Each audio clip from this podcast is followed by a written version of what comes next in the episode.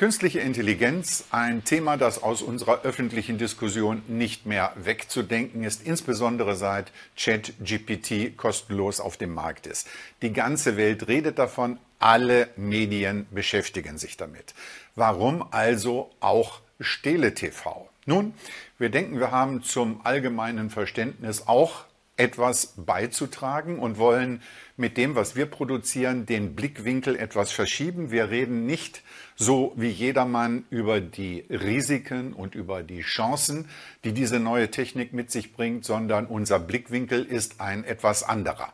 Statt Katastrophenszenarien aufzubauen und uns mit der Frage zu beschäftigen, ob die künstliche Intelligenz irgendwann die Weltherrschaft übernimmt, wollen wir zunächst mal einen Schritt zurücktreten und die Frage stellen, was KI, also künstliche Intelligenz, tatsächlich ist. Dieser Begriff, von dem wir ständig sprechen. Gibt es so etwas wie maschinelles Denken tatsächlich und vor allen Dingen heute schon? Und wie funktionieren diese Systeme in ihrem Inneren, von denen man sagt, sie seien intelligent? Künstliche Intelligenz ist ein sehr komplexes und in vielerlei Hinsicht umfangreiches Themengebiet. Dem Laien stellen sich eine Unmenge von Fragen, die wir sicherlich nicht beantworten können, zumindest nicht alle und vor allen Dingen nicht in einem kurzen Beitrag von Stele TV. Wir haben uns deshalb entschieden, mit dem recherchierten Material eine kleine Folge von Beiträgen zu produzieren, die sich jeweils auf einen anderen Teilaspekt dieses Gesamtkomplexes bezieht. In dieser ersten Folge heute wollen wir uns zunächst in erster Linie mit Begrifflichkeiten und mit Definitionen beschäftigen. Was ist das eigentlich, ein KI-System? Was ist das für ein Ding, wovon wir sprechen? Nun, zunächst einmal dürfte klar sein, dass künstliche Intelligenz irgendetwas mit elektronischer Datenverarbeitung zu tun haben muss.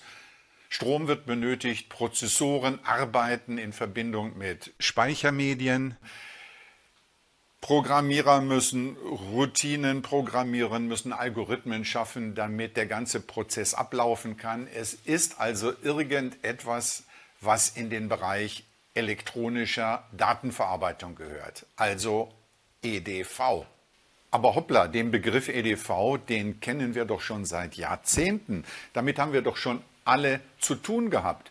Es muss also irgendetwas Neues dazugekommen sein. Es muss irgendeinen qualitativen Sprung gegeben haben, der es erforderlich gemacht hat, dass ein neuer Begriff geschaffen wird. Unser Problem lautet also als allererstes, was unterscheidet KI-Systeme von herkömmlichen elektronischen Datenverarbeitungssystemen?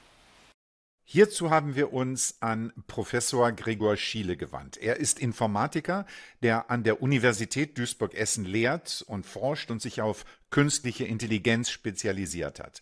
Auf unsere Frage, was genau KI-Systeme von herkömmlichen DV-Systemen unterscheidet, haben wir eine durchaus überraschende Antwort erhalten. Das ist tatsächlich schon gleich eine nicht ganz so einfache Frage. Also grundsätzlich würde ich ein KI-System erstmal beschreiben als ein Computersystem, das so tut, als ob es intelligent wäre. So würde ich es mal sagen. Dieser Begriff umfasst einen Riesenzoo an verschiedenen Techniken und die sind so unterschiedlich, dass es eigentlich fast wirklich nicht möglich ist, die wirklich zusammenzufassen in, in einer kurzen Beschreibung. Ähm, allgemein sagt man auch, dass ein KI-System all das umfasst, was aktuell für einen Computer noch schwierig ist. Aber eigentlich sind es einfach nur Datenverarbeitungssysteme. Also einen grundsätzlichen Unterschied sehe ich überhaupt nicht. Das, das ist anders, wenn wir jetzt von maschinellem Lernen sprechen. Also als Teilbereich der KI. Da ist es tatsächlich so, dass ich sagen würde, da gibt es einen grundsätzlichen Unterschied. Aber ich denke, zu dem kommen wir später nochmal. Aber jetzt allgemein KI ist tatsächlich eigentlich nur ein etwas clevereres System zur Datenverarbeitung, aber nichts grundlegend anderes.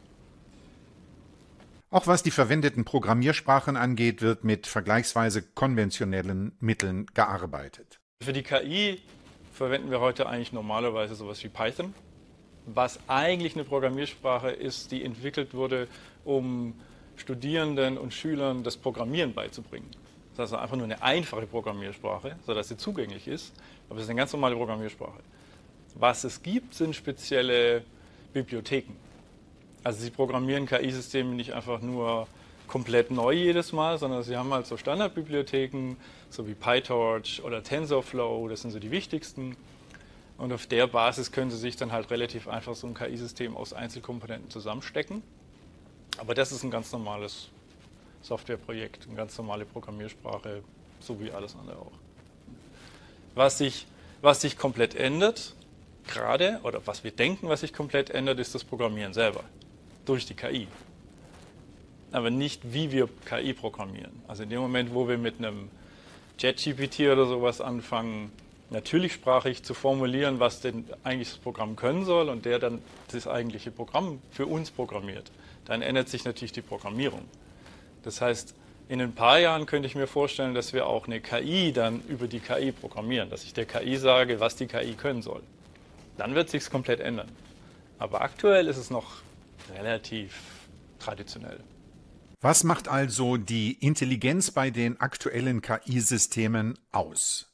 Wie weit hat sich die Forschung im Bereich der Informatik heute schon dem genähert, was wir uns so unter menschlicher Intelligenz vorstellen?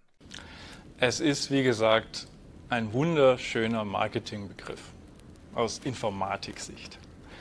Äh, also wenn ich über eine Definition oder über das Verständnis von Intelligenz spreche, dann, dann bin ich genauso Laie wie alle anderen, die sich jetzt nicht gezielt damit beschäftigen. Ein Neurowissenschaftler, der könnte da vielleicht mehr drüber sagen tatsächlich, aber ich weiß das auch nicht. Ähm, Informatik versucht deswegen eigentlich normalerweise ein bisschen spezifischere Begriffe zu nutzen. Also wie gesagt, maschinelles Lernen ist ein Begriff, Kognitionswissenschaften auch oder Kognition Allgemein, es geht darum, Probleme zu lösen. Es geht darum, Objekte und Situationen zu erkennen. Und das nennen wir dann Intelligenz. Aber es ist wirklich so ein Begriff, der schwankt so hin und her. Es gab zum Beispiel äh, vor 20 Jahren war der schon mal in ganz anderen Kontext total in. Da hieß es Umgebungen, die erkennen, dass ein Benutzer da ist, das, die hießen intelligente Räume.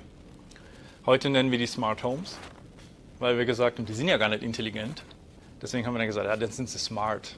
Das ist ein besserer Begriff dafür. Und jetzt nennen wir wieder in, künstliche Intelligenz. Haben wir den Intelligenzbegriff wieder.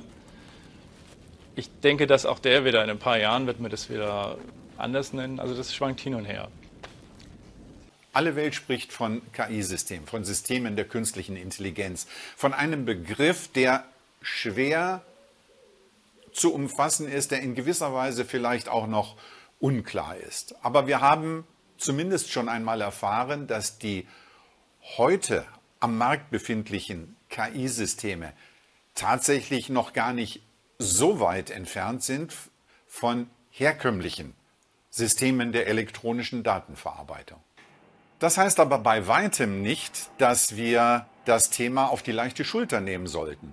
Wenn wir die Warnungen, die im öffentlichen Raum ausgesprochen werden, auch nur halbwegs ernst nehmen, dann müssen wir davon ausgehen, dass etwas Großes auf uns zukommt und dass das eine Sache ist, die bis dato noch ganz an ihrem Anfang steht. Wir werden also, wie angekündigt, in weiteren Folgen etwas tiefer in dieses Themengebiet einsteigen und versuchen, noch etwas mehr Verständnis für die Sache herzustellen. Wir werden uns mit Anwendungsbeispielen beschäftigen und wir werden auch auf das Thema selbstlernende Systeme eingehen. Das ist ein Begriff, der mit künstlicher Intelligenz unlösbar verbunden ist und der ständig in der Diskussion genannt wird. Was ist das eigentlich alles und wie funktioniert das in seinem Inneren? Bleiben Sie also bitte dran. Es bleibt spannend, versprochen.